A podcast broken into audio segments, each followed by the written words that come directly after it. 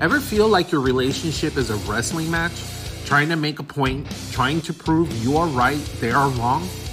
If this describes you, you certainly want to listen to the first episode of the Collective Marriage Podcast, where we discuss the rules of engagement. Welcome. So this is episode 1, and we are excited to share it with the one person who's watching this program live. No, there's definitely more people. And for those who come later, yeah, welcome. Cheers. Or coffee.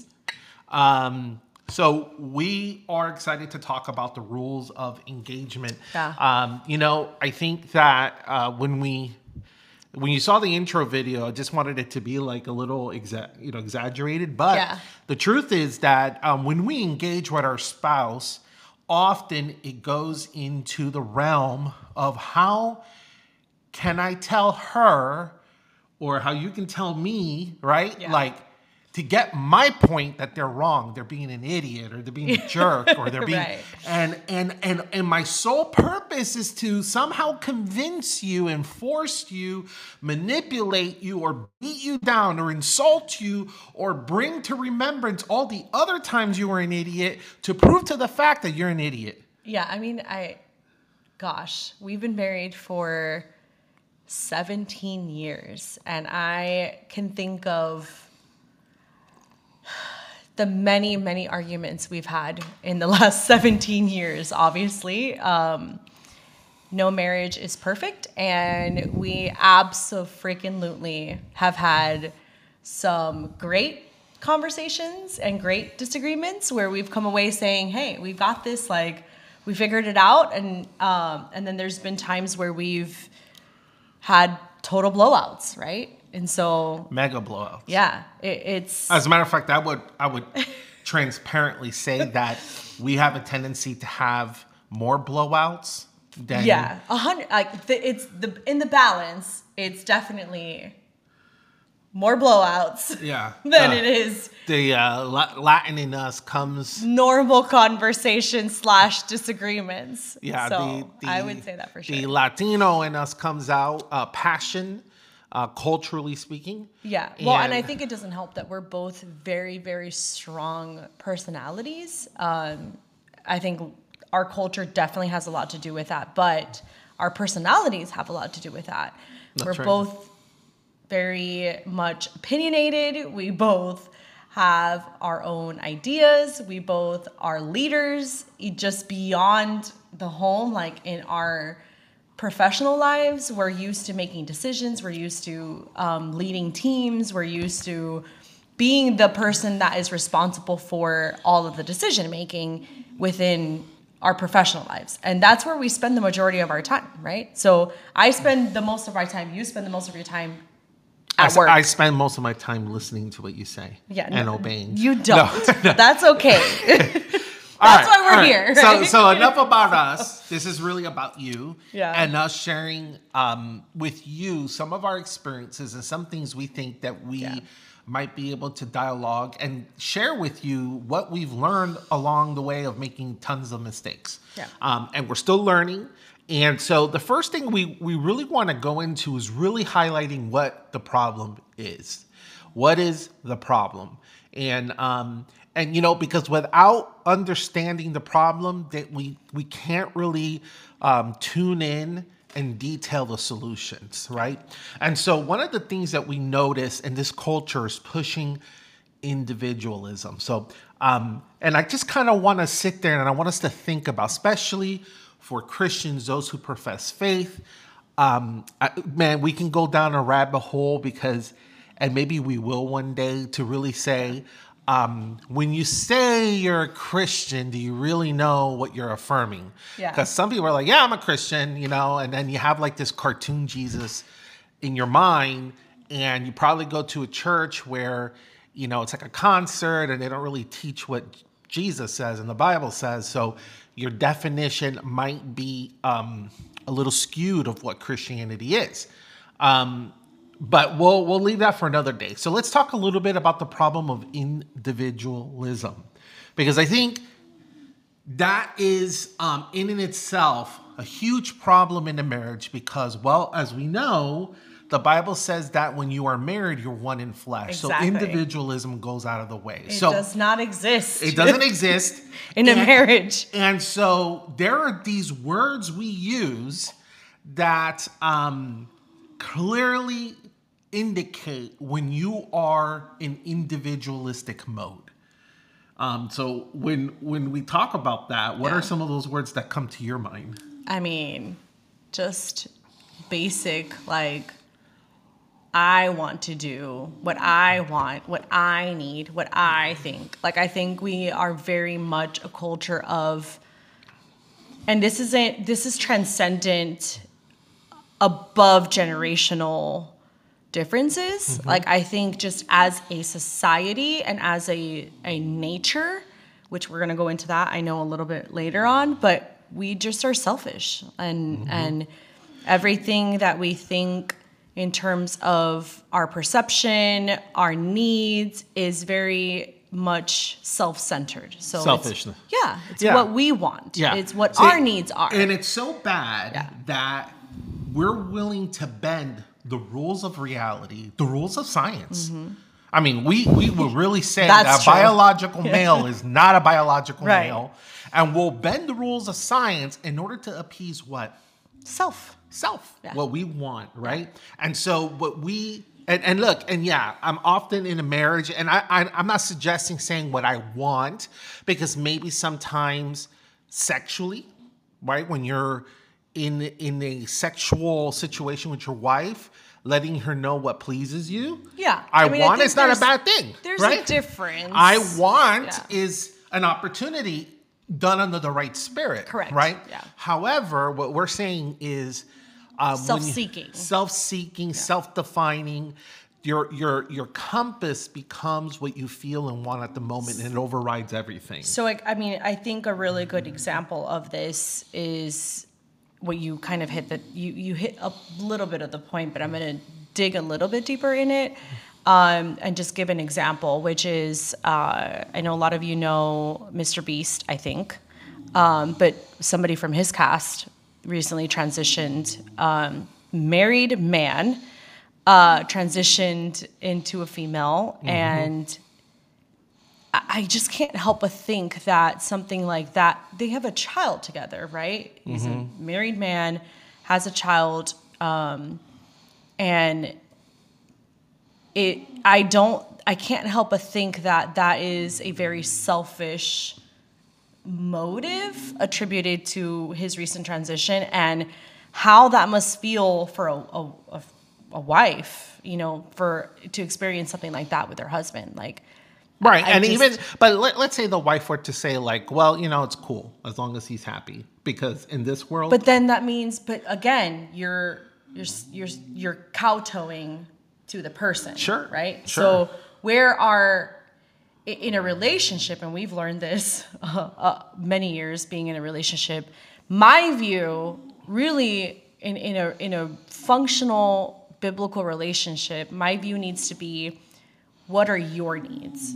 Yeah. Right? Yeah. And then the vice versa. Yeah. So I will express my needs to you, which is the right thing to do, because that's how you build a proper relationship. But the reality is my daily life as a spouse needs to be focused on how I best meet your needs. And I don't see that in that relationship. Well, that's hard. But let's do apples to apples, right? So for the most part, everything we're going to be talking about today is really pointed to Christians, because I think if you're not a Christian, sort of the rules don't apply to you. The scripture's not going to make sense to you. You have a different rule book. Yeah, right? Exactly. So, your compass is somewhere else. So, that's true. So obviously, everything we're going to say today really points to the people who profess Christ, people who are Jesus followers. Yeah. Let me just say it like that. If you're not a Jesus follower and you think people who read the Bible and go to church and believe the Bible is the Word of God are freaks, you're not going to agree with anything. You're not going to probably agree anything what we say. You're more than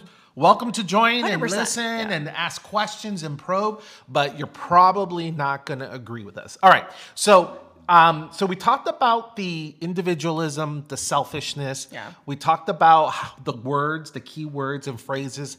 And let me just name a few off. I know you said what I want. That can be certainly one of them. How about this one? To me,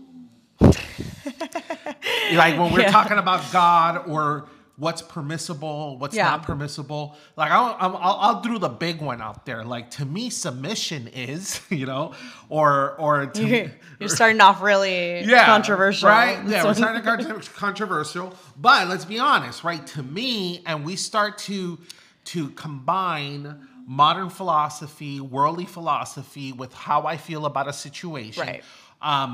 To me, romance is to me. You know, like if it was up to us men, you know, sex would be like a button that we just go like this and then it like happens, right? Yeah. And then to our spouses, it's more you work up to that point through intimacy, through conversation, through experiences and memory, and you get to that point. And men, if your expectation is for women just to kind of sit there like a cold log and just go, okay, then I can almost guarantee you her needs are not being met. But I digress. So the point is, when we're talking about selfishness, we use these phrases that the next time you go into conversation with your spouse, listen to the key phrases where you try to define things for your benefit. Correct. Right? Yeah. You try to define the moral grounds where it suits your pursuit, your goals, your agenda. Yeah, and I think it's easy to do that because in a marriage, just again, we're using ourselves as an example, right?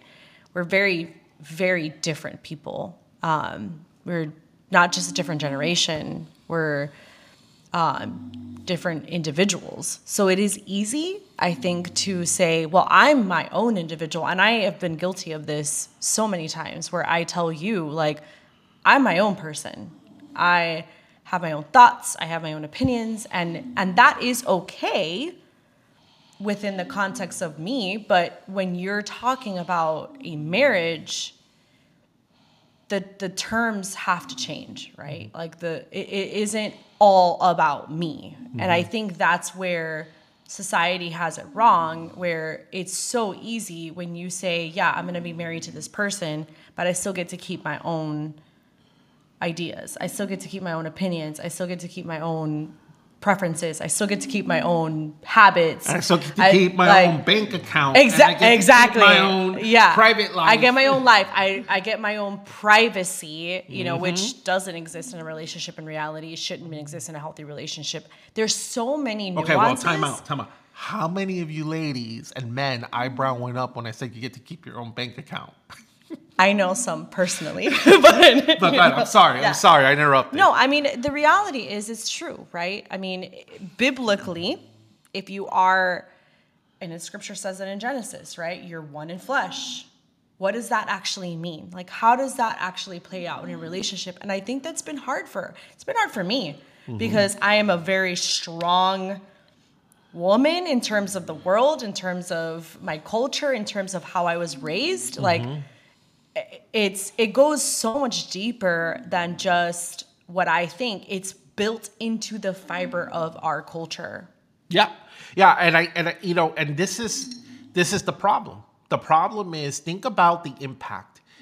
If you don't believe your spouse is looking out for you, then you feel like you got to look out for yourself. Oh my gosh, that's so key. I wish we had like a bell or something to like, bing, bing. Yeah. Right. So if you're not confident your spouse is looking out for you, then you got to look out for you. And guess what? Your other spouse, well, that spouse is thinking the same thing that you're thinking. Yeah. So now, instead of working together, you're just really working to accomplish your personal agendas apart. Yep. And that's just a matter of time until divorce comes. And I'm going to be telling you, we have gotten up to that line before where we're so, and I'm talking about going to church, reading the Bible, you know, hallelujah, rah, rah, rah, rah, rah, you know, all of that charismatic stuff. Yeah. And, you know, we have been to that point where we've spiritualized things, but in reality, we were working towards our and our own needs. And I think it's so easy because, I mean, and we're going to be transparent here, right? We said that from the beginning. We've learned a lot through the year and a half that we've gone through therapy, marriage counseling.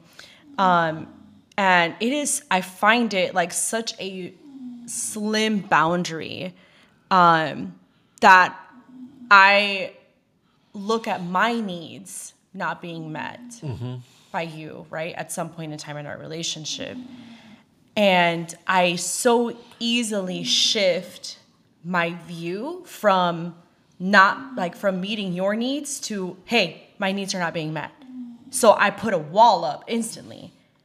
And not only do you put a wall up, but we also set a whole agenda. Yeah. Like, well, I'm going to do me. I'm going to use those words, right? Yes. You do you, I'll do me, yeah. Right? And so we go into that. And so I want us to think about how that starts to decline. Yeah. Now, why is this important to understand the impact? Well, because the first place as born-again believers, as Christians, that we need to start is always at the Word of God, right? The Word 100%. Of God is efficient and sufficient to deal with all matters of life, right? That's rule number one. This is why we use the Bible.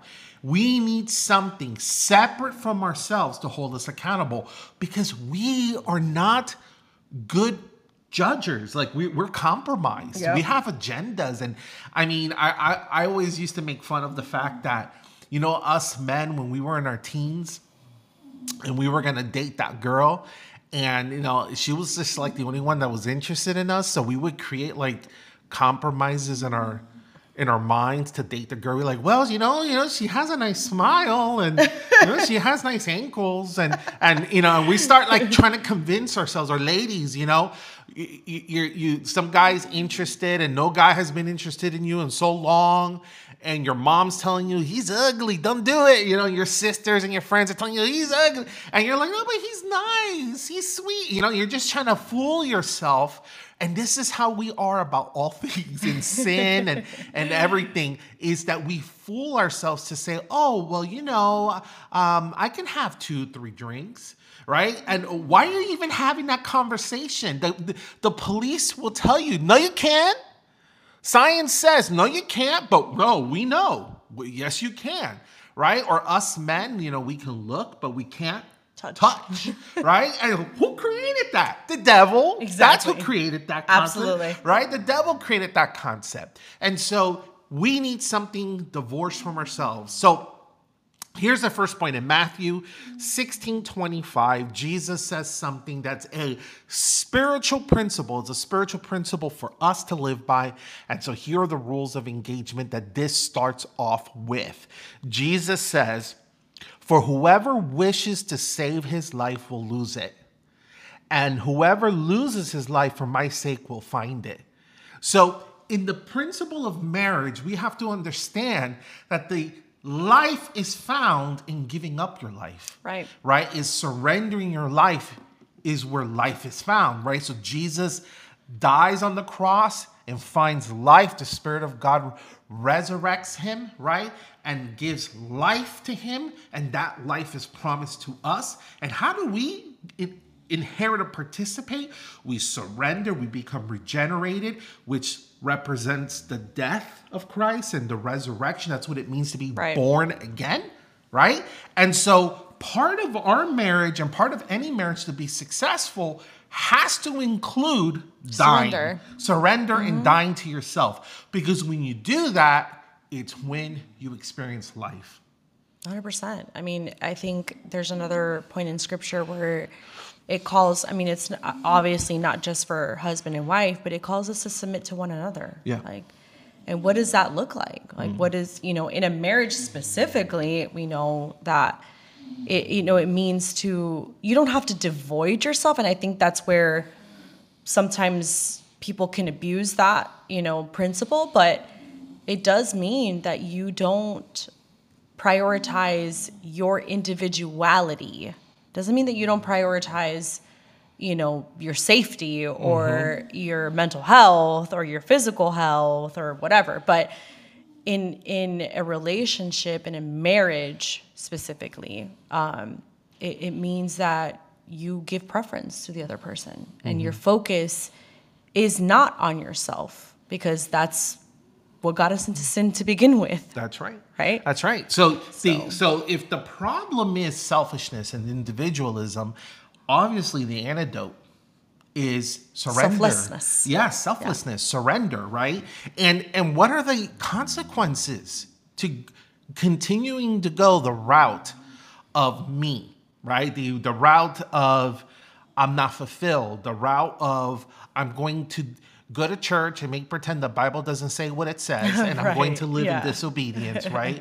One of the arguments that we had for a long period of time was, what does a biblical marriage look like? Like, let's really define that. And one of the things that we were challenged with, and I would tell my wife, like, do we really believe that the theology that we profess, do we believe that the Word of God is the Word of God? I mean, better to say I'm struggling and I really don't, and I need God to help me, but to sit here and say I believe the Word of God, and then when it hits a subject you don't like, you're like, no, I don't think it means that. Let me look this up in the Greek. Let me look it up. Yeah, it means this. No, it doesn't. Let me look at another Greek, and let me look at, and then we start trying to find people that will back up. And wait, didn't Timothy say that in the last days, people will look for themselves teachers with to scratch their itching ears? I think it was. Something like that. Like, we're gonna bring up to ourselves teachers that tell us what we want to hear. Exactly. And so this is why it's so important to understand that when we think about the impact of some of our decisions, some of you have already experienced divorce, some of you already experienced hurt, some of you have maybe are in the point of having an affair. Maybe you're already in an affair. Maybe you're in the point of, like I said, divorce and your family's breaking up. Or you're at that point where you're like, I just want to give up. Yeah. You've got the divorce papers in hand. Yeah. Right. And so, there's this marriage conference we're going to where they talk about roommate syndrome, right? Oh, yes. Where you just like your spouses, but your roommates, right? Like you just come in and check in with each other. Maybe you go to dinner to eat and both you're on your phones. You're not even talking. Been there. That happens. Yeah. So these are all things that we need to be watching out for, because it's all about individual. And let me read Romans Chapter 6, verse 16, there's something that it says that I find it so interesting. It says, do you not know that when you present yourselves to someone as slaves for obedience, you are slaves of the one whom you obey, either sin resulting in death or of obedience resulting in righteousness? And listen, that's the point I'm trying to say. If you present your marriage to the Lord and you say this marriage belongs to God, then that means that you are becoming voluntarily. Yeah. God is calling you. He's regenerated you. You are surrendering and you're saying, Lord, I am going to be a slave to your righteousness. Yep. That means that I'm going to obey what you tell me. I may not understand it. My flesh may not like it.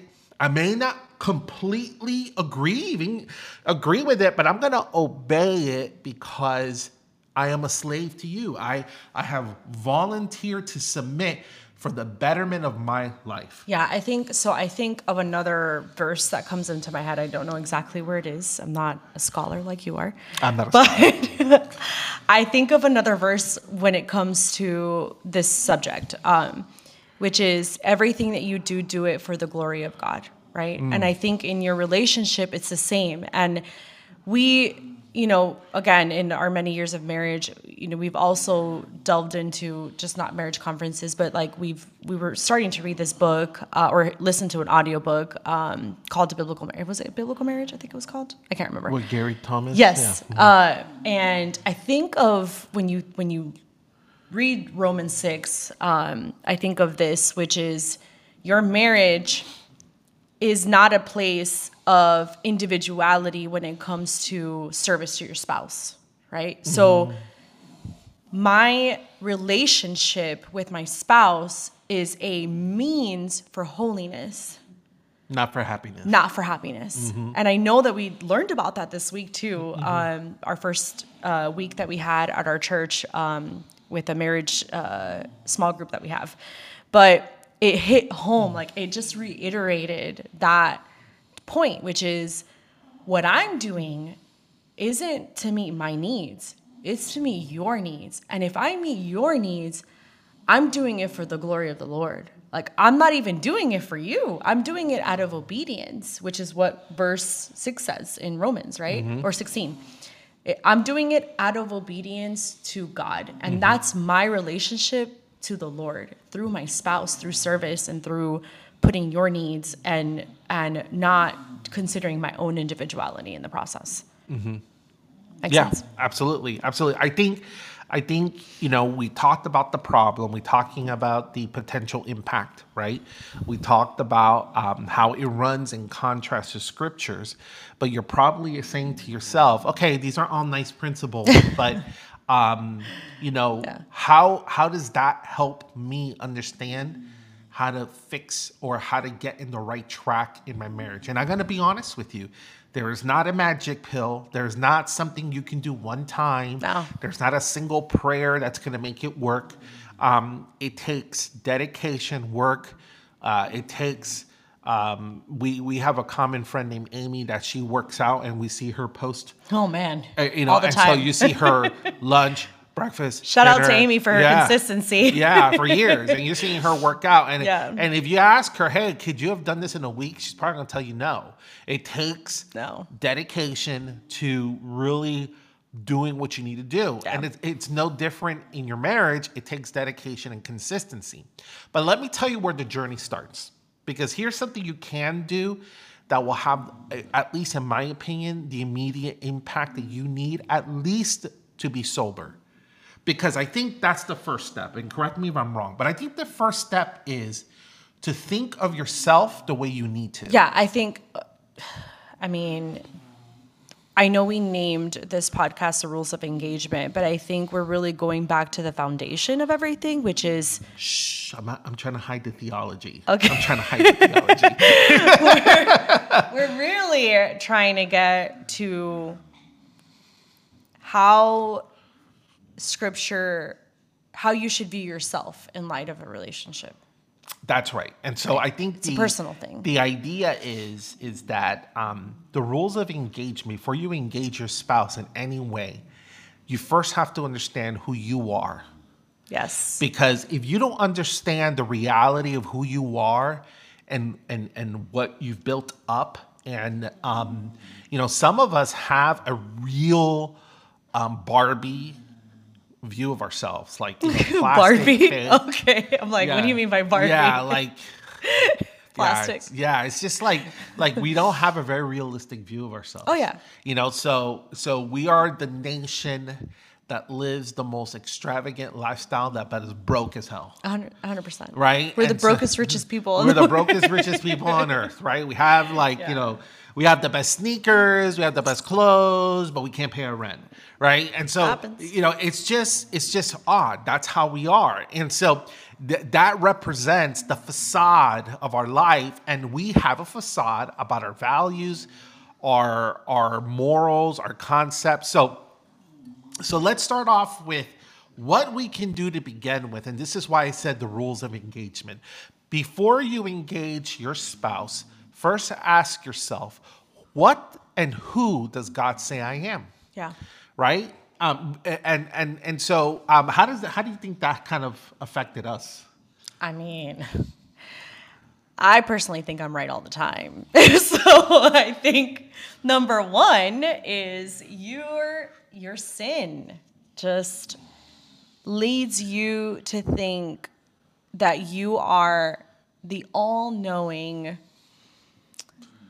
person in the relationship. Like, there's no way that I'm wrong. There's no way that I potentially could have insulted you with the way that I said something. There's no way that my concept of whatever the topic is incorrect. Like, that's very much me.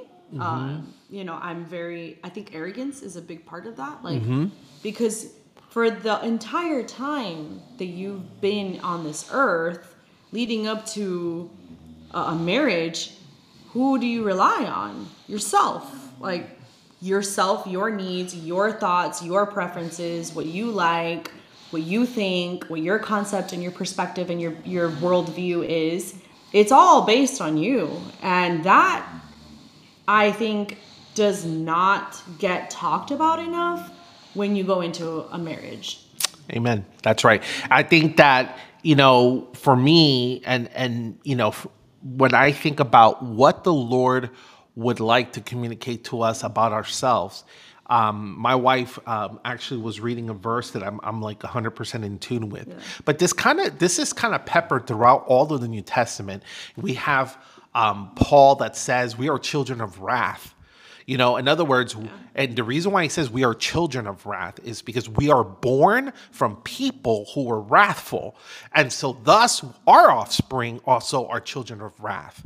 So in other words, we just graduate into this world. When you're born in this world, you're born with a PhD of destruction. Exactly. Like we lie, we cheat, sinful. We see, yeah. Like we look for our own benefit. We, you know, we start wars very easily. We, you know, it's just embedded in our nature. It's what we do. When we come with Christ, we have a new nature, yes. But we still have the old one competing, exactly. Right? And so I'm just going to read Ephesians chapter 4:17, and then I'll jump to 22. But it says, so this I say and affirm together with the Lord, that you walk no longer as the Gentiles walk, in the futility of their mind, in the shortcoming and the brokenness of their mind.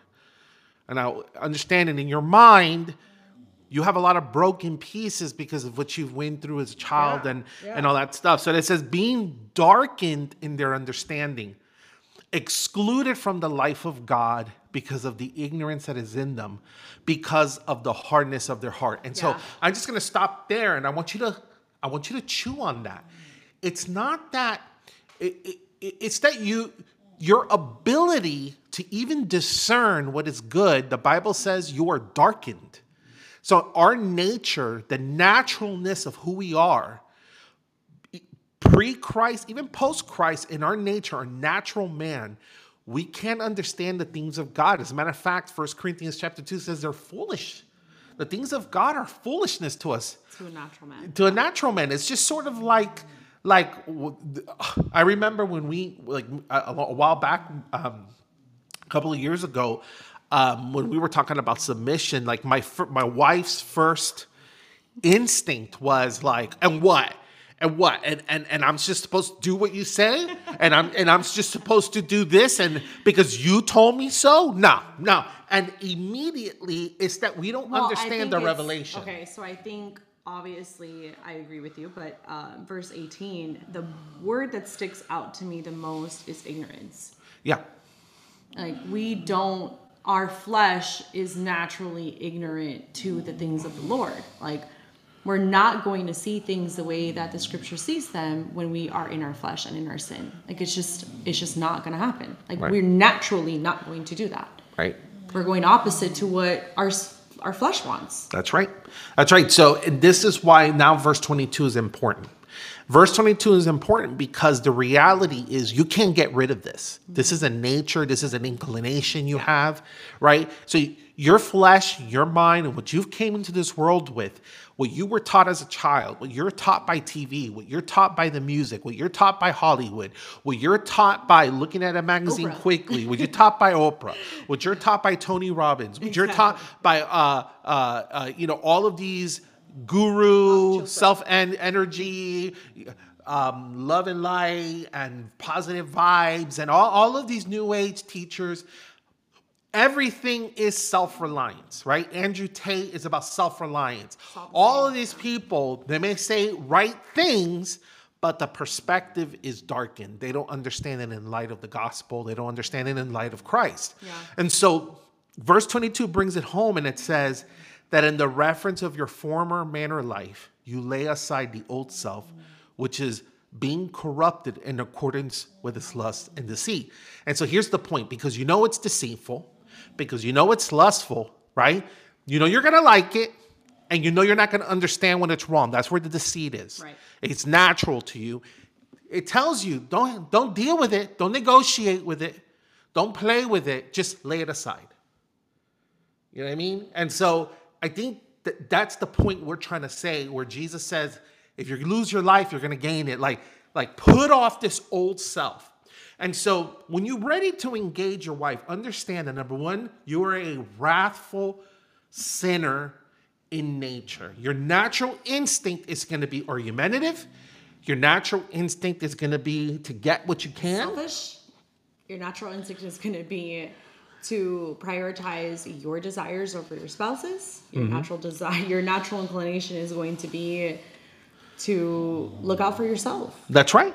That's right. And look, even for us men, I'm going to speak for the guys out there. You know, when we feel disrespected, when we feel we're not being honored in our relationship, the first thing we do, what is our natural inclination? We shrink back, right? We stay quiet. We start going into analytical mode, or we go to escape mode, right? We go into the video games, or we go and hang out with our friends at the bar, or, you know, depending on who you are and your makeup and your trauma, you kind of retreat. And see, that's the natural thing to do. And that would, to any person, would be like, well, yeah, he's going to do that because you're disrespecting and you're not honoring him. And no, that's not what you're supposed to do. That's the point I'm trying to say. Right. Like, I'm telling you this and you're like, yeah, if she's disrespecting you, yeah, I mean, it's better than arguing. It's better than getting divorced. It's better than, so you want to go out with your friends. No, Garizon, that's not what it is. You got to press in more. You want to withdraw. Your flesh wants to withdraw. That's the time to increase Christ-likeness, right? And you press in and you show grace and you show mercy. And that's the hard part. That's the part where you die to yourself and you press in. And how many marriages fail? And I've seen marriages fail because the spouse is unable to die to themselves. Yeah. It's about not, and they may be justified. Oh, you know, my husband did this. Okay. And what would Christ have you do? Or you want to do what you need to do or what the world is telling you to do. Right. You know? So I you know, this is something that the rules of engagement start there. Yeah, I think it starts with, if we could put it into a bullet point, knowing your natural inclinations. Yeah, your nature. Be sober about your nature, right? Because if I'm sober about my nature, the minute, I mean, I'm talking about I'm locked in. Yeah. You know, like, I know that I'm a screamer. Why are you pointing to me? Right? I know that, I know that me. You shut down. I'm a shut down, bitter person. I hold resentment, but I shut down. Right? And so I know this. I know this about myself. So I have to come intentional into the marriage saying, you know what, honey, let me just tell you that I have a tendency to shut down, and this is about me. So let's talk in a manner that maybe will help me not shut down, but I'll give you the cues, right? And even when I feel like it, I'm not going to. Yeah. I'm going to persist, yeah. Right? Because I'm going to fight my flesh, and I'm going to be very sober about myself, okay? Yeah. So know your nature is engagement rule number one. Rule number two. I'm going to let my wife say the rule number two because men always get in trouble with this one. So go ahead. Oh my gosh. Number two, know your role. I know that's. Did you say slow your roll? No, stay in your lane. Stay in your lane. Know your role, not slow your role. Okay. Well, both, right. Both. But more know your role and know what your position is in the home. And it's, man, I know submission is a hard topic. I'm telling you, ladies, like, I still, 17, 18 years later, have to contend with this topic. And it's been a struggle for me, too. But it's beyond that. It's beyond just knowing what your position is and submitting and all of that. But I was trying to look up some statistics on divorce, because I know, I think this is a big point. I know there's a lot of reasons for people divorcing, but I was looking at a statistic, I think it was from Forbes, 63% of divorcees believe that a better understanding of marriage could have helped them avoid divorce. When I think of a better understanding of marriage, it's a better understanding of what does this look like? Like, what does this relationship, what does this dialogue, what are the rules? Like, what am I supposed to do as a wife? Like, what's my role in the home? What's your role in the home? And that could look different to different people. But if you don't have that conversation and you don't delineate like specifically what that looks like, that's going to be very hard, because then I'm going to be guessing, what am I supposed to do? What are you supposed to do? And then I'm going to be assuming what you're supposed to be doing, and then I'm going to get disappointed when you don't do what I think you should be doing. And that's the point. Right? That's the problem. But let's even go like this, because for the Christian, it's not about learning, like, let's have a discussion what the roles are, because I'm toxic. I'm going to tell her what her role is. You're my sex kitten, and you're going to be doing these things, and you're going to be cooking and cleaning, and you're going to sit in church, and you're going to be quiet. And you know, easily mishandled. Yeah, easily mishandled. And now with this whole red pill movement, the flirtation of, you know, and don't get me wrong, I'm all supportive to the patriarchy, but what I'm talking about is biblical patriarchy, biblical patriarchy, Christ-like patriarchy. Right. But what I'm talking about is the pendulum can certainly swing so far to one way where I can now become toxic and use the scripture as a baton or a bat for my bitterness, right? Yeah. And so we have to be cautious when we say, know your role. I think maybe the better way to phrase it is, know what the Bible says your role is. I 100% agree with that. I mean, I think kind of bringing it to societal terms, that's where we're deriving a lot of feminist marriage views too. Like, it's not just single feminism. Yeah. But feminism has 100% infiltrated marriages. Right. Right. You know, are you talking about like when men become simps and yes. Yeah. Yeah. I mean, I think roles are so important in the home in terms of leadership. And I know we're going to go into that when we read Ephesians, but you know, what the husband's position in the home is so important. And it's not just because of authority or direction, or like, it's just even basic relational stuff. Like I don't even think about it so much in terms of authority, but it's how do you relate to your spouse? Like, what does God say that how you have to relate to me? And how does scripture say that I have to relate to you? Like being gentle and being, you know, respectful, and you being loving and being understanding. Like, those are basic things that have nothing to do with you telling me what to do, or, you know, me being... just doing what you say, like those types of things. Like it's so different. And it's overly simplified when we talk like that. I feel like, we're not really looking at it from a bigger, like from a deeper level, you know? Yeah. It's almost like when you look at a company and you look at its org chart and you're like, how does this company run? Yeah. And you look at an org chart, that's not going to tell you anything. Yeah. And often we look at our marriage and we're like, I'm on top, you're the bottom. And you know what I mean? And it's very like, org chart philosophy, and usually those type of companies really have terrible work culture, difficulty struggling in relationships. And I think contextually, when we understand what our role is, I think what you're saying is we have to understand it from a relational perspective, right? Of who we are. Yeah, I mean, I think it is easier for me. I, you know, all the times that I think about submission, which is a lot. It's difficult for me to grasp that concept, I'm going to be honest.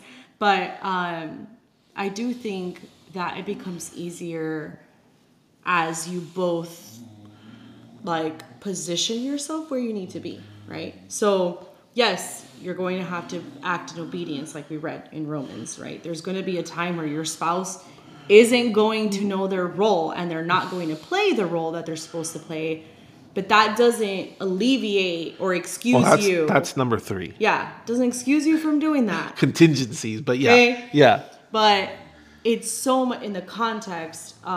It's so much easier to build a relationship and have life together when you're both like have your feet planted where you need to be. Yeah, I think it is so much easier on us because if you're a Christian and you read what your role is, you're really honest with yourself, because this is the craziest thing.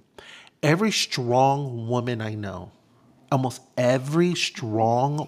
I know wishes that the husband they're domineering would say, you need to cut that crap out. In a loving way, but you need to stop that, right? And would kind of put a pause to it. Yeah. Well, and you know, in other words, we may want, like, I'll be honest with you, like, I love to sit and play video games and chill, but there's a side of me that whenever I get into the, I got to take care of the maintenance needs of the house, and I need to do this, and I need to do that, and it becomes natural to me because that's the part of leadership in my home. Yeah. And if I'm honest with myself, I am most happy and I am most optimized and most fulfilled when I am playing my role that God has called me to play. Yeah. And it's only in my delusion where I say no. Right? So this is why we're talking about knowing your role. I mean, look at the example that we have in Genesis. Like, what did Adam do? Yeah. Well, she did. She pointed fingers and was like, it wasn't me. Like, and then what did Eve do? Like, she was the one that the devil did it. He told me he deceived me, right? Like she is the one who really chose for the relationship, and that just created a whole like destruction. You know. And so let me we'll probably in some other time talk about how you can be equally valued in God's eyes and in the marriage, yet the roles are different. Okay. Right. So I as a matter of fact, I look at someone like you look at Tesla and you look at their companies, and you know, Elon Musk is the head honcho, but he would tell you that he's really not the lifeline in the blood of that company. Right? So his engineers are and the people that work for him. And so he has some really cool rules. Have you ever studied how his organization is? Because authority is not always position. Correct. And position is not always authority. So an influence really is what the leadership. It has everything. So I want you to understand, ladies, that we're not saying that you're less valued. You know, what we're saying is that there are these designated roles where you are most fulfilled and you are most optimized when you play it. And here's the thing, so is the man. And when you work together, that's where you find the most happiness. Correct. Okay. Not through these constructs that the world tries to put, you know. So I'm going to read really quick Ephesians chapter 5:25, where it learns and it teaches us about a role. It says, husbands, you're to love your wife. And he uses the example as Christ loved the church and he gave himself up for her, right? Know your role, men, right? Our job is to give ourselves up to our wife. That means prioritize her. That means sacrifice for her.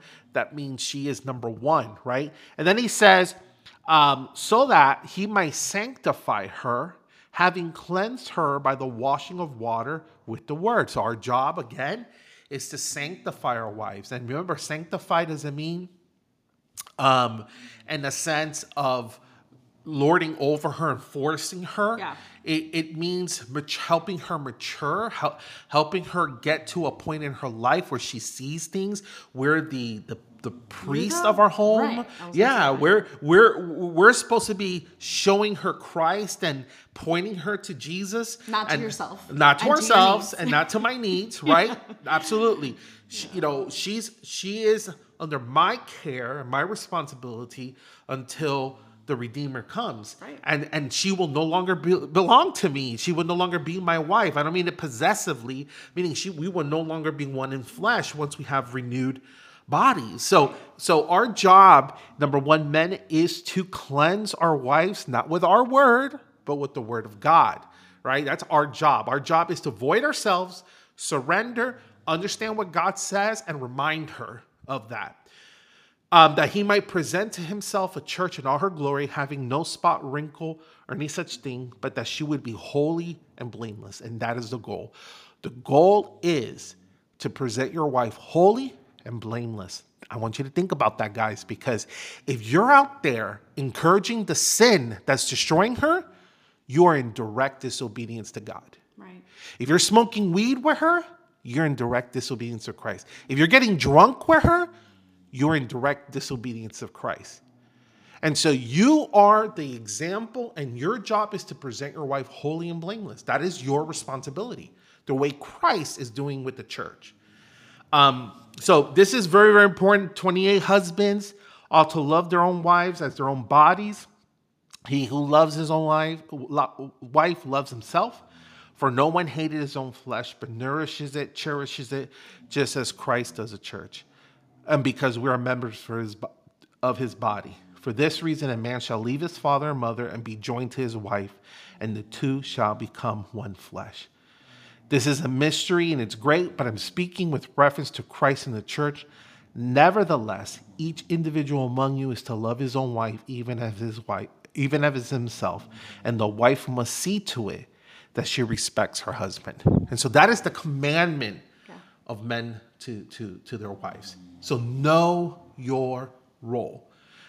There's other verses that tell, it gets a little more pointed to the wife, where it says, submit to your husband in everything, not in some things, but in everything. And I think that's the hardest. That was one of the hardest. Everything is the hardest part. When we used to have that discussion. What does everything mean? I would say, tell me what everything means in the Greek. And I would tell her, you know what it means in the Greek? And she's like, what? It means everything. Nothing is excluded. There isn't a translation. But again, think about it in the relationship context. Do not think about it in org chart. Right. Think about it in, I'm supposed to love you. I'm supposed to give myself to you. I'm supposed to sacrifice. I'm supposed to prioritize, understand the scriptures concept, understand what happened to Adam and Eve, understand that you have inherited Eve's nature, I've inherited Adam's nature and combination, understand what our tendencies are. Mm-hmm. There's a structure built around it to kind of prevent that in the destruction of our lives as a marriage. So let's work towards what God has asked us to do. This is not about me lording it and right? So let's know our role. If you know your role, then you can effectively communicate. What does this mean in practice? Well, this means, husbands, that when you're going to engage your wife, your goal needs to be, how do I sacrifice for her? How do I help her understand? You may be having a moral argument. And sometimes you have to let the consequence hit. You can't just go in there and control and start knocking things over and telling her she needs to do something. Sometimes it's allow the consequence to happen. I know that's happened in our relationship where I've had to let my wife make stupid decisions. And FAFO happened. And so she had to come around and tell me, oh yeah, I don't think I want to do this no more. And yeah, that's part of it, right? Isn't that what Christ does with his church? He says the truth. He says his word.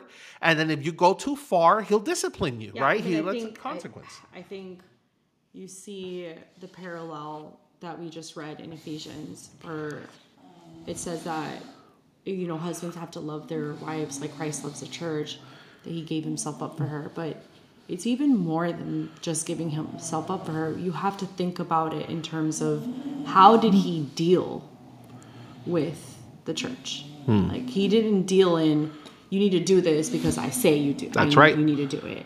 Or you need to do it because I'm... At least not in the church. In the old covenant, maybe. Right. But, right, I understand what you're saying. But, I mean, he didn't deal with his disciples and his church in that manner. It was in, here's what the scripture says, and here's what, holiness looks like, and this is what you're doing.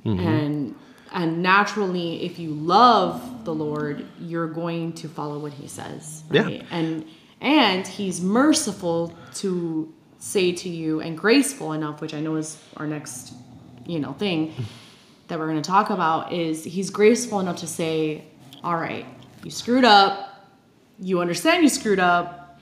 here's my grace and here's my mercy. I'm going to help you get to the next level. I'm going to help you be more holy. I'm going to help you, restore the brokenness in the relationship. And absolutely. I think that is the piece where it becomes so safe, blurry in a mm-hmm. relationship where the spouse, specifically the husband, doesn't understand that piece. It's not, I'm going to tell you what to do. The scripture says you need to do what I say. It's, I'm in a position of leadership. It's a huge responsibility. Unto the Lord, to be able to lead your spouse in love and sacrifice and the way that Christ did. You're right. That's intimidating to me as a wife. I'm like, dang, I'm glad I don't have that responsibility. Right. That's again, we said we'd be transparent and these are some of the things that we talked about that we will be. I know something that we struggled with was, how do I express my moral outrage on something that I felt was dishonoring God? And one of the things were, how do you have a room full of your family, right? And you're going to celebrate, let's say, Thanksgiving, or you're going to celebrate Christmas, or you're going to celebrate some major holiday. And I think Mark Driscoll does such a great job addressing this. But how do you make your holidays about Christ, yet have this environment which glorifies the flesh, drinking, all of that stuff? And so, so I remember there was the wrong way of doing it, and then there was the right way of doing it. And so I remember early on in our relationship, it was I don't want nobody here if that's what's going to happen. And my wife's looking at me like, that's my family, bro, And I'm like, well, I don't want nobody here, or I don't want to go anywhere because I don't want to be walking around with a face. And I used my moral standard almost like a Pharisee, right? Mm-hmm. It was very imposing. What I was telling my wife indirectly was, get the alcohol and all that stuff out, or I'm not going to go, right? That's basically what I was saying. My way or high wasn't loving. It wasn't, hey, let me show you we're in script. Many years later, after I kind of wised up and gotten older, and I got the gray hair and all that stuff, it became now more like, hey, honey, I really want our holidays to honor Christ. That's really what my heart is. Yeah. And it's setting an example ourselves, right? Even if we go, or we, vice versa, if we go to an environment, whether it's our family or friends, what example are we setting in our marriage, in our relationship to others? Yeah. And it's not about judging others or saying, well, I don't want to go there because this environment is happening. It's, what do I show? What is my reflection in this environment? Right. What am I showing? Yeah. It's not imposing, but it's boundaries. Having boundaries is okay. It's good. Especially if you're in your own home, right? Oh yeah. You can have boundaries. You can, in your relationship, under the view of, your job is to present your wife holy and blameless. Right. You certainly can have that conversation in love, in mercy, in grace, with all honor. You can say, hey, honey, I noticed you had a beer, right? Make sure to watch yourself, right? Don't go over, because it's not right. So it's a basics. It is a loving mentorship, and it's both ways, because it's also, hey, honey, her to me, right? You're the leader of our home. What do you think it looks like when you're looking at someone else and you're not even showing the mercy and love of God from a perspective of, hey, let me minister to you love and holiness and that leadership quality that Christ shows us. Remember, he calls us first. He convicts us. He approaches us. No one comes to God free willingly. God draws us to him. And so what's so drawing about my disposition and arrogance, right? So there wasn't any. So, these are just some things that we got to think about in our approach. All right. So know our roles, understand our roles, understand how God has curated our roles to help us understand how to communicate, how to approach. If you're a spouse, if you're a woman, And man, you're looking at your husband, you're like, man, this guy's a mess. This guy, like, you know, he's disorganized. He's, you know, he's all of these things, you know, he just, you know, whatever, you know, he's a little messy, whatever's driving you nuts, right? Understand your approach and your role. Your role is to help him understand how his lack of leadership in that area is impacting you, right? Your role is not to remind him how dumb, how unorganized, how worthless, how not a man you are, right? Your role is not to just stay quiet and suck it all in and then blow up later. That's right. Your job is to say, hey, leader, I'm looking to you for leadership, and I'm your helper. Like, help him. Hey, how can I help you? You know, I have this particular strength. How can I help you be the better part of yourself of what God has called? And that's what it looks like. All right. Third principle is a graceful outlook. And what does that mean? Different from mercy. Let's see if you remember what we talked about, the difference between mercy and grace. Grace to me. That's you. Well, you know what I mean. Like, that's what we talked rule about number this. One. I know, but you know what I mean. We talked about the definition of grace and mercy, and I think it depends on the circumstance, right? Grace applies blanket to everyone. What does God and Jesus give us through his sacrifice? A salvation through grace. Mm-hmm. What did we have to do that? Nothing. Right. We do not deserve God's grace, period. And I think the reason why we don't deserve his grace, obviously, is because of our sin. That also applies when you're in a marriage. Mm. You know, and how is that different from mercy? It applies that's where mercy comes in, mm-hmm. right? Mercy is more of an attitude, I think, towards, you know, a person. That could be your spouse, that could be another relationship you have, friendship, whatever, your family. But when a situation occurs, how do you react to that is your chance to show mercy. Amen. And love that. Yeah, I think that's where I see, you know, the differences and yeah, that, that's understanding, you know, where you, like, if you are so undeserving of God's grace and mercy, like, how are you to then turn around and cast judgment and cast, like, and be unmerciful and be, you know, rude and be callous with your spouse, mm-hmm. knowing very well that you didn't deserve all of those things. Mm-hmm. You know, I think that's where you have to think about it that way. Absolutely. And so here's the thing. Grace is required. Grace is absolutely required.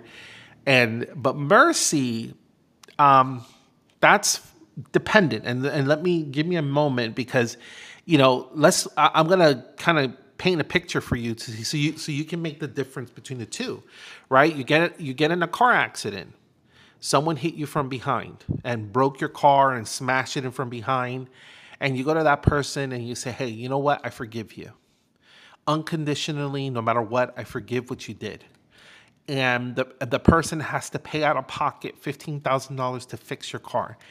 Mercy is saying, here's your $15,000 back. Don't worry about it. Don't worry about it. Right. Okay.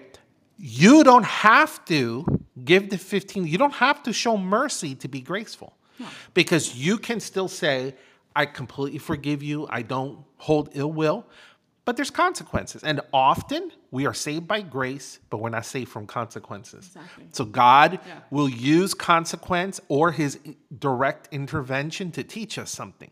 So mercy isn't always required, but grace is. 100%. And there are going to be times where extending mercy may actually hurt the individual.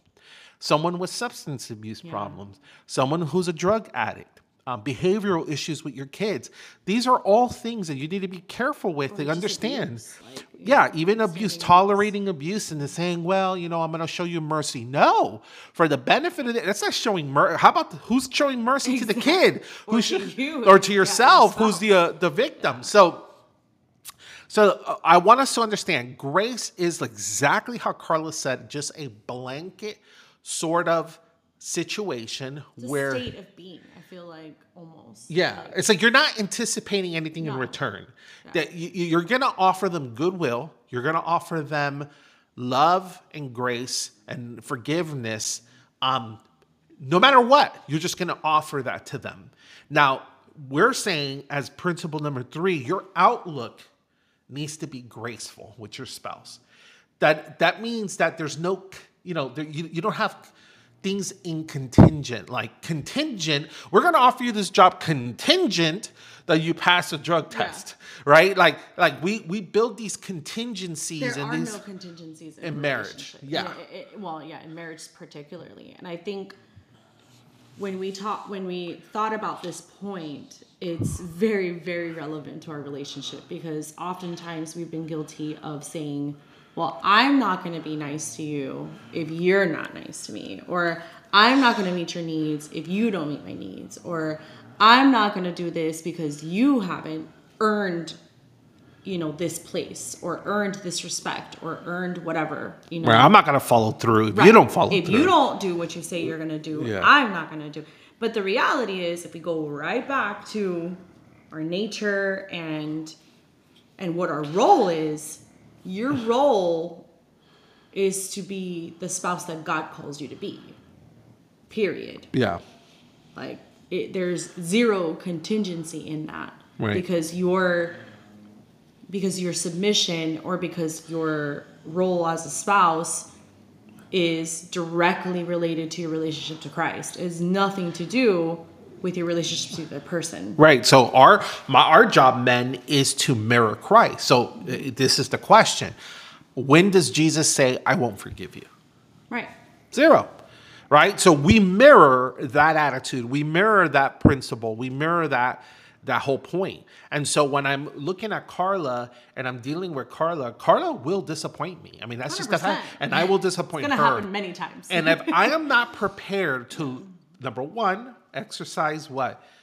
Understanding and being sober about who we are, right? So understanding our nature, understanding her nature and my nature, right? Understanding my role, right? If I don't understand those two things, then I'm not going to be able to apply grace. Because the arrogance that any one of us would have to say, no, I can't offer you grace because my poop don't stink, right? Right. Exactly. It's like, no, it does. My poop stinks. So the point is that our job is to treat each other with grace and mercy, because we are rotten ourselves, and we are so undeserving. And for us not to offer grace is to almost stick God like in the eye, like to poke God in the eye and say, what you said doesn't matter. Wasn't right. What he did wasn't enough. Like, we are so much better than the grace that he gave us. Like, that's right. That just doesn't even, it's a very arrogant position to take. That's right. And so I think, that's something that we have to come to terms with. It's something that the world doesn't teach us. Don't confuse this. And this is why I kind of threw in the mercy. Grace does not mean no accountability. Oh, yeah. And don't confuse that. That's so important. What does that mean? That means that if my husband comes home drunk and beats me or beats the children or gets violent, you can forgive him, but he has to go. Right. He needs to leave. There's limits. There's consequence. Yeah. There's accountability and consequence. And the accountability is not like, do you promise to go to AA? That's not enough. Right. There needs to be like real consequence accountability, right? Like, you need to go to jail. How about those? You need to go to jail for 6 months. Right. And you need to call the police. And by not calling the police, you're actually doing a disservice, right? So these are just some things. Your kid, and we see this all over. Right now, society is a mess because our kids are confused. They don't know their role. They don't know as a man what their role is. And so what happens? Parents waste their time saving their kids from consequences, right? And so it's just like, You can't afford your phone? I'll pay for you. You can't afford a car? Don't worry, I got you. You can't afford rent? Come back at home. Exactly. Like, you're good. Don't worry about it. Zero responsibilities. My mama got me, right? I need Taylor Swift tickets. Don't worry, I'm 12 years old. My mama gonna pay $750 for Taylor Swift. I'm 5 years old and I want an iPhone 14. You're gonna get one. Don't worry, right? And so here's the point that I'm trying to say is that there has to be real consequence. There has to be real work, and you can still have grace with people. You can have grace and have accountability. And so in our relationship, that's always the fault line for us. For us, it's, okay, listen, we're going to exercise grace. So I tell my wife, hey, she tells me, can you help me with the dishes? We both work. My wife says, can you help me with the dishes? I said, sure. I'll help you with the dishes. The first thing she tells me is, when? When are you going to help me with the dishes? Because, you know, her anxieties are kicking, right? She's at level 10 anxiety. So I'll tell her, I'll do it by the end of the night. She's like, okay. She wakes up the next day, some of the dishes are done. Right? Men, you know what I'm talking about? You clean the dishes, but then you go and dirty them again because you had made a sandwich in the middle of the night. And so what's happening is she'll come out the next day. She said, hey, bro. She says, bro, what happened? You were supposed to clean the dishes. And I'm like, I did. She's like, no, how about these? And so here's the thing. She'll forgive me. She's not going to give me an attitude. Right. She's not going to yell. She's not going to, you know, at least not that time. I mean, guys, like we said, it's taking us a while to get here. It's a process, not right? It's never happened. It's never, right? But it's a process, right? And so what happens? It's, I love you. I forgive you. I'm not going to give you an attitude. But you need to do what you're going to do. But when are you going to do them? Right? And so this is what we're talking about, right? Honey, you know, it's been, you know, a week since we've been intimate, and hey, what's going on? And your wife's gonna tell you, honey, I get it. You know, let's make a date night for Friday, right? And you're like, okay, Friday date night happens, and it doesn't happen Friday. Something comes up. Well, guess what? You're gonna forgive. You're not gonna be bitter. You're not gonna put her, you know, not be affectionate to her and treat her with respect. You're going to honor and love her the way Christ loved. But then you're going to say, honey, we were supposed to be intimate on Friday and that didn't happen. So how about we make it a plan today and make it a date? Yeah. Right. And that is part of it. Grace with accountability and mercy. Yeah. Yeah. You know, it's the right type of grace. And it's hard. It's hard because you go back to your individuality. You go back to, well, I need this from you, you know, and it can. So when would you say is the right time to exercise mercy? I think, the scripture says if we are humble, right, God will show us mercy. Mm-hmm. You know, I think a piece of that also has to do with when you approach your spouse, you know, to express your disappointment in something or hold them accountable. If your spouse shows humility, it's easy to give mercy. Yeah. And when your spouse shows arrogance, it's not that you don't give mercy, you still give grace, but there's still accountability. Yeah. Accountability doesn't eliminate itself because of what your spouse does. Yeah. It's just the way that you react to your spouse is where the mercy comes in. That's right. You know? Yeah. I would say, you know, for me, when I think through what scripture's teaching, what I would say is that there are going to be times and issues that are not going to make you bitter. You know, so there are times when you can show mercy and it's just sort of like, it's all right. Don't worry. I got it. You know, there are times when I'm helping, like we're double teaming the kitchen and we're cleaning stuff and you know, and sometimes she'll say, hey, what are you gonna do with this?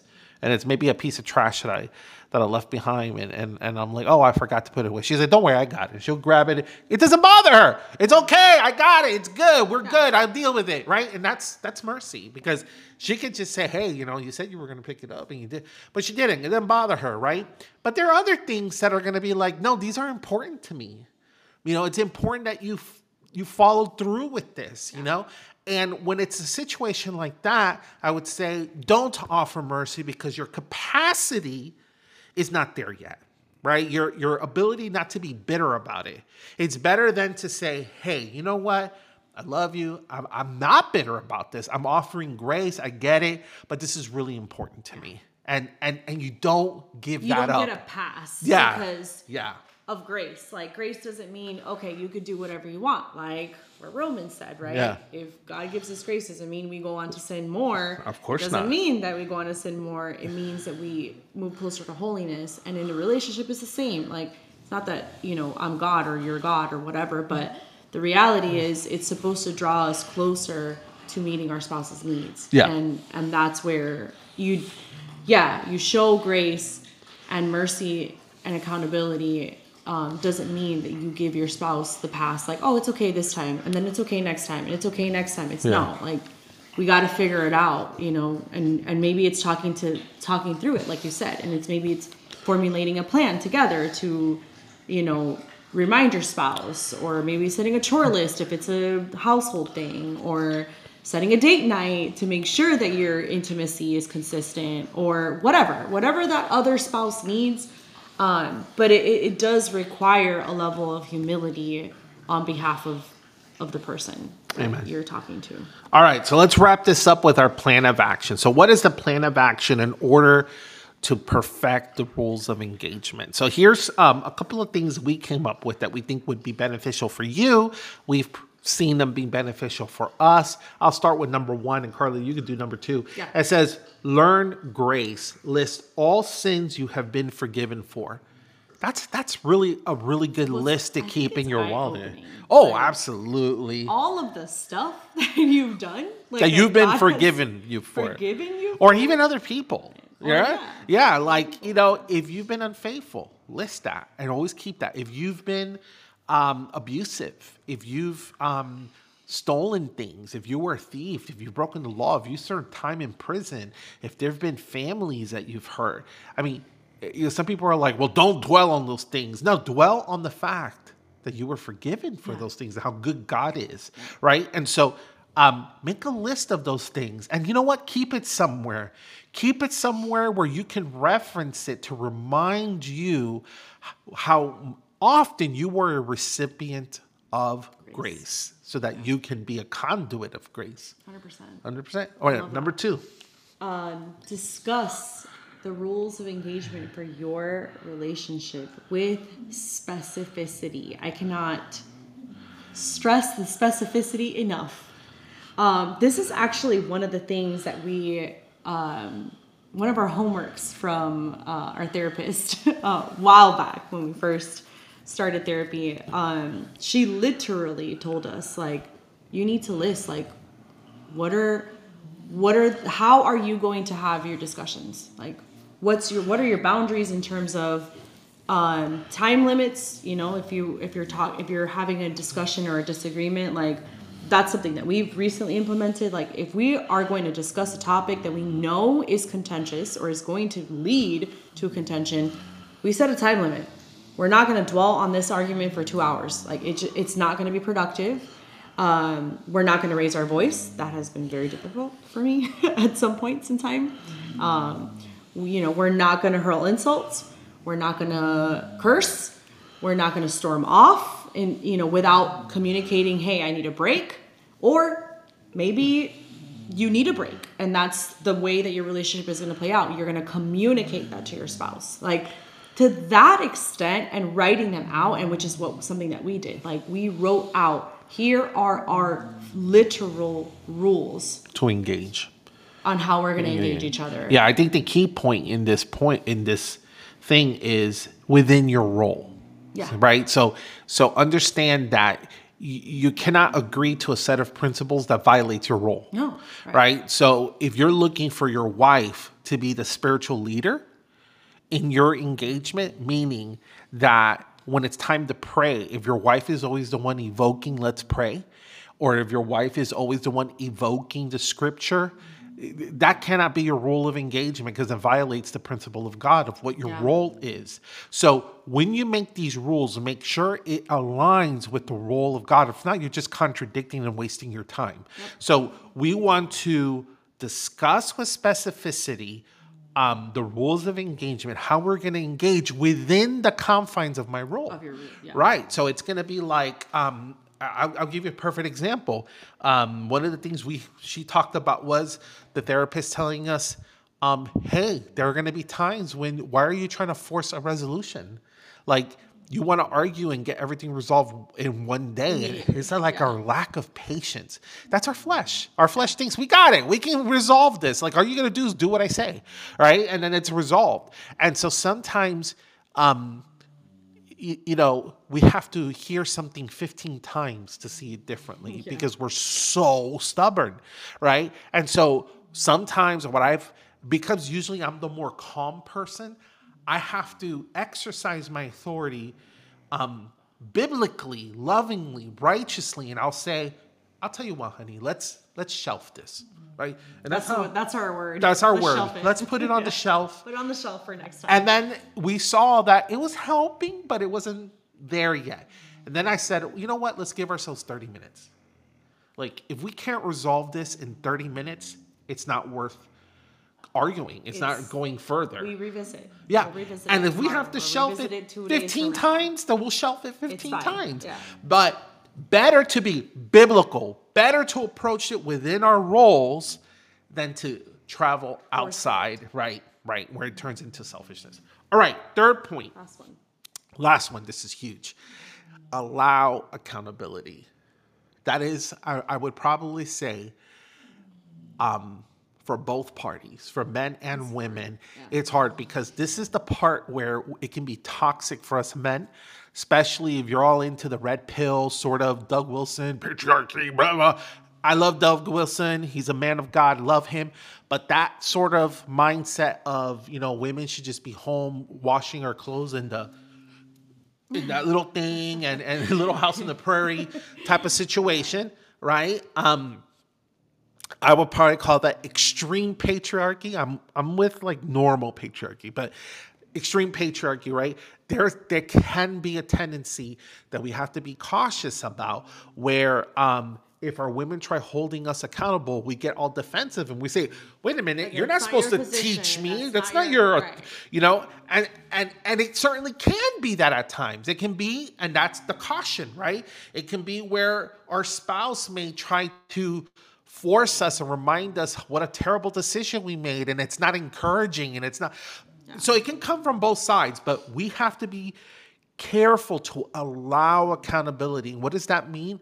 That means that absolutely my wife is not required to think like me if I haven't effectively persuaded her and I haven't shown her Christ. So what does that mean? That means that I can certainly share my disappointment in a word or an action but she still retains her free will. She still retains her personhood, right?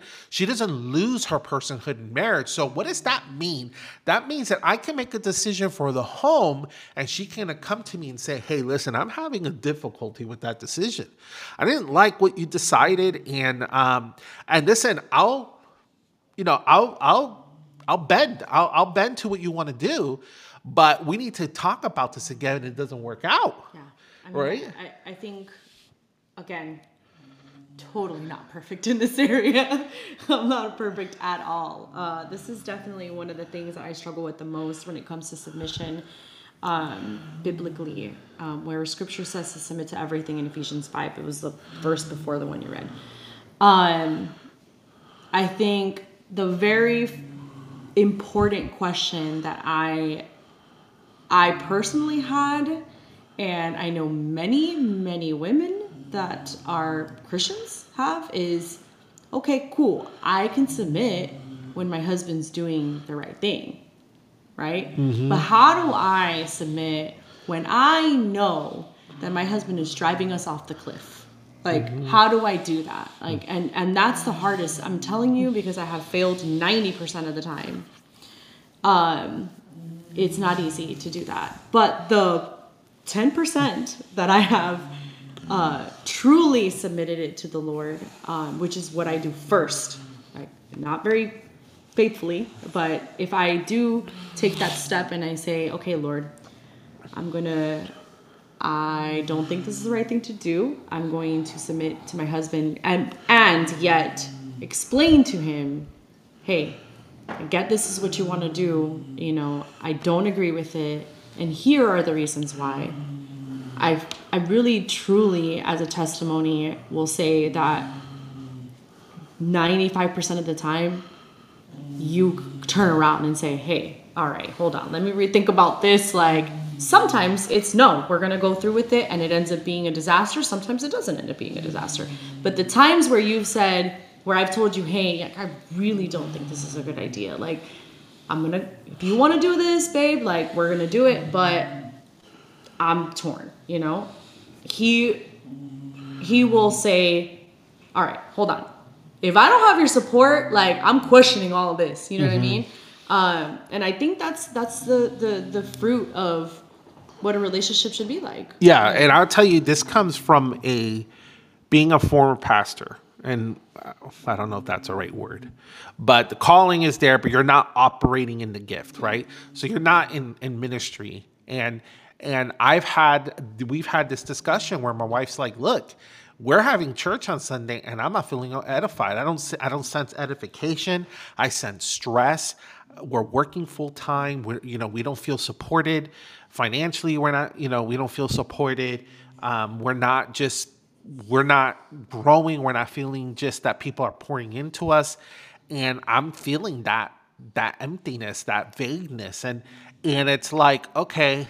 And it wasn't like what she was communicating to me. I had to discern. I had to really understand what she's saying. She's not saying that I'm doing something wrong. She's not saying the church that we're going to or the church we were trying to lead, something was wrong with the vision or the it was basically saying, I need to connect differently with the Lord. I need to connect in a different direction with the Lord. I'm not trying to run away from God. Yeah.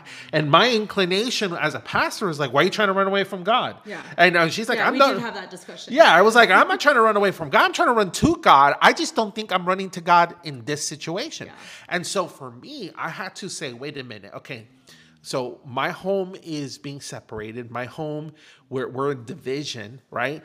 I have to be honest about what does God say to me about it. And so the reason why what she's talking about is when I say, wait a minute, you don't support, is because when your spouse tells you, men, when your spouse tells you, like, I'm not really on board with something, don't look at it as a slap in the face. Yeah. Look at it as perhaps, number one, it's God telling us something. Right? He's going to use people very close to us. Number two, look at it like we're failing in our part to effectively communicate and effectively show God's will in this process. And so when she tells me, hey, I'm not buying what you're selling, I'm saying I got to look at the product. Yeah. I got to look at what God is doing in my life. What am I showing her? And I got to recalibrate, and I got to sit here and listen and pray. And I got to go to the word because I know my role. I got to go to the word of God and say, well, if my wife is not convinced, my home is not united, my home is hurting, I can't be an effective minister right now, maybe later, but right now I can't do this. And then hold a full-time job. And then everything else that comes with it. What time do I have to visit people and pray for people? I have to pray for myself and my wife. And so these are all things that we have to think about. And I think we have to give our spouse that space to be able to tell us, hey, this is how I'm feeling about it. I'll give you an opportunity to talk to me about it. Do you want to recalibrate? Do you want to rethink this? Because here's the thing. If it falls... man, it falls on us. It's your responsibility. Yeah, it falls on us. And so, and she may very well come back and say, hey, I submitted. I went along, but let's talk about it because I'm not seeing the fruit. I'm not seeing where God is here. That's accountability. Yeah. She's not saying I'm getting off, I'm not on board anymore with you or I want to separate. She's just saying, I'm not seeing where God is on this. And you're my leader. Talk to me about it. What's going on? She's building accountability, and we have to allow that process to take place. That doesn't mean she's teaching us. That doesn't mean she's disciplining us. What she is doing is pointing to the word of God and saying, how are you fulfilling your role? How are you fulfilling your role in this marriage? And we have to allow that process. Yeah, I mean, I think going back to when we were discussing, like, what does the Bible say about this? So much of this is even beyond big decisions. It's even in the small things, like in the way that you communicate with each other, in the way that you discourse. Like, you have to also have a level of humility, knowing, understanding where your sin nature comes in. I think for us also, you know, and I think many relationships struggle with communication issues, right? But right. That's where we've also seen a lot of accountability necessary. And there's been strife in that because I'm very intense and you can be intense too. Mm-hmm. But I'm very, very intense. So sometimes I got to get reeled in. You know, if I start on my little tirades and, you know, get anxious and get overwhelmed, and that leads into, you know, escalating my voice or just being more aggressive than I should be, and not being gentle like the Lord tells me to be, I have to be humble to enough to say, hey, my you know, my spouse, or, you know, Ben's telling me, hey, you're getting a little bit rowdy. Maybe just lower your voice a little bit. You know, you're getting a little bit aggressive. You're getting defensive. Blah blah. And 9 times out of 10, you know, I think when somebody tells a woman, calm down, that like just sets us off, right? I know I'm not the only woman who reacts that way to that. And I've had to learn to not do that. And that's, right, because you might actually need to calm down. Yeah. Oh, no, it's 100% true. Like, don't get me wrong. Like, if you're perceiving that I'm being aggressive, I absolutely am showing some sort of aggression. Yeah, just and men. Vice versa. Just men. Don't say calm down when you're like this.